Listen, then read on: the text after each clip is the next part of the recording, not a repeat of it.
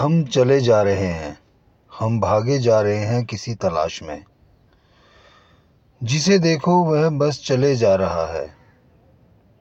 मैं, आपका दोस्त त्रिलोचन सिंह, आप सुन रहे हैं मुझे हब हॉपर पर लिसन डीप नॉइज़। आखिर क्यों हम पुस्तकें पढ़ते हैं? क्यों गोष्ठियों में जाते हैं? क्यों मंदिर, मस्जिद, गुरुद्वारों में जाते हैं? क्या है जो अंदर ही अंदर खाए जा रहा है? सब कुछ होते हुए भी सब खाली क्यों है? सिर्फ़ मन की शांति जिसकी तलाश में हर कोई है।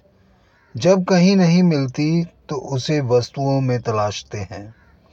कोई पुस्तक पढ़ ली तो ऐसा लगता है कि सब इसी की ही तो तलाश थी। बस इसी को तो तलाश रहे थे।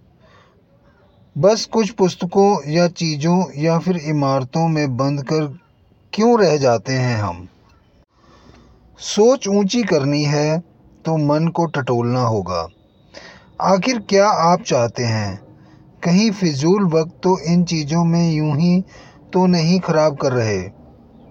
हम दुनिया भर के तथ्यों को तो जानते हैं, मगर खुद से अनजान हैं। सब कुछ जानने की जिज्ञासा रहती है, मगर खुद से दूरी बना रखी है। जैसे ही ज्ञान आने लगता है, हम कुछ अन्य चीज़ को सीखने में लग जाते हैं और अपने आप को ही सुनना भूल जाते हैं। व्यक्ति हमेशा खुशी के पीछे भागता रहता है, या फिर व्यक्ति जो भी चाह रखता है और वह उसे मिल जाए तो क्या उसका मतलब है कि उसे खुशी मिल गई? कुछ भी प्राप्त कर लेने के बाद यह खुशी कुछ पल या फिर कुछ दिनों की होती है, यह स्थायी नहीं होती है। मैं चाहता हूँ कि मेरे पास धन दौलत हो, नौकर चाकर हों। जो मैं चाहूँ, वह मैं खरीद सकूँ, पा सकूँ। और ऐसे दुनिया में कई व्यक्ति हैं भी। जिनके पास अपार धन दौलत है। तो क्या मुझे खुशी मिल गई इन सब चीज़ों से? नहीं। यह तो चाहते हैं जो पूरी दुनिया है, दुनिया के पास, और आपकी वो चाहते इन दुनिया में पूरी हुई हैं। मगर यह खुशी नहीं दे सकती। स्थायी खुशी किसी अन्य चीज़ की चाह नहीं रखती। मगर हम एक के बाद दूसरी चीज़ पर स्किप कर रहे होते हैं। ऐसे में उस पूरी हुई चाह का आनंद भी अच्छे से नहीं ले पाते। विचार क्या है? हमारे द्वारा संजो के रखी गई यादों के संग्रह की प्रक्रिया मात्र।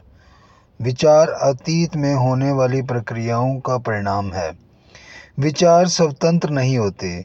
यह किसी न किसी पूर्व की यादों से बंधे होते हैं। व्यक्ति की सफलता का राज, मन, बुद्धि व दिमाग का एकाग्र होना है। और अगर कोई एक भी इसमें से मिस हुआ तो फिर सिर्फ़ मेहनत ही रह जाती है।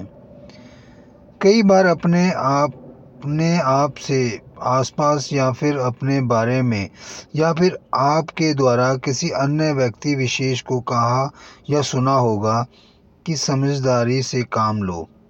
मगर यहाँ एक प्रश्न उठता है कि कैसे? कैसे वह समझदारी से काम लेगा? समझदारी तभी आ सकती है जब आपका मस्तिष्क शांत होगा। दिमाग में विचारों का कोलाहल नाम मात्र का होगा। चित्त शांत होगा। शून्य विचार मन में होंगे। तब समझदारी की एंट्री होती है। एक शांतचित व्यक्ति ही समझदारी की परिभाषा के योग्य होता है। यहाँ एक बात और बताने लायक है कि शांतचित और चुप हुए व्यक्ति में बहुत बारीकी सा पर्दा होता है।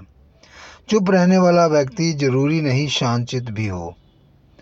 अध्यात्म में जिन बंधनों से मुक्ति की बात की जाती है, वह यही है।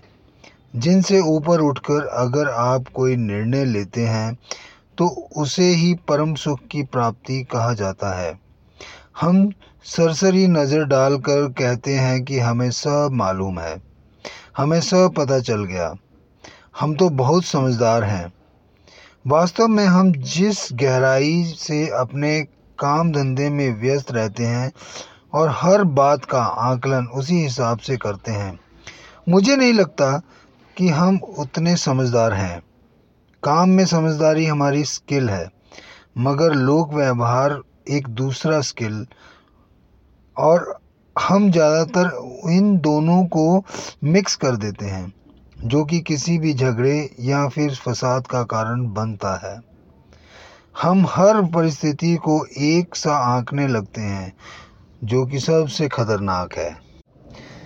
हमारी इच्छाएँ बहुत छोटी होती हैं जिसके कारण हम किसी के साथ अपने आप को जोड़ लेना चाहते हैं, ताकि उन इच्छाओं की पूर्ति हो सके। और वह कोई भी कुछ भी हो सकता है, जैसे ईश्वर, सामाजिक दल, संस्था, समाज, या फिर ऐसी ही कुछ और।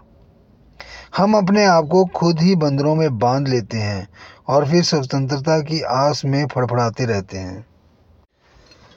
हम खुद अपनी सोच व दायरे को बाढ़ लगा कर रख लेते हैं और उम्मीद लगाते हैं कि अब कुछ अच्छा होगा। कभी जानने की कोशिश ही नहीं करते कि ऐसा क्यों। क्यों नहीं गहराई तक सोच पाते? क्यों हम कुछ सोचना नहीं चाहते? एक सोच जो हमारे अंदर किसी ने यूँ ही फ़ीड फ़ीड कर दी है कि यह यूँ ही सब चलता रहेगा। बस उसी सॉफ्टवेयर का ही यह नतीजा है कि हम लकीर के फ़कीर बने रहते हैं। यू नो, कई बार हम लोग कुछ ऐसे लोगों के चक्कर में फंसते चले जाते हैं, जो आपको बिज़नेस की कोचिंग देते हैं, सेल सिखाते हैं, का प्रयास भी करते हैं। आप भूल जाते हैं कि सब कुछ आपके अंदर है।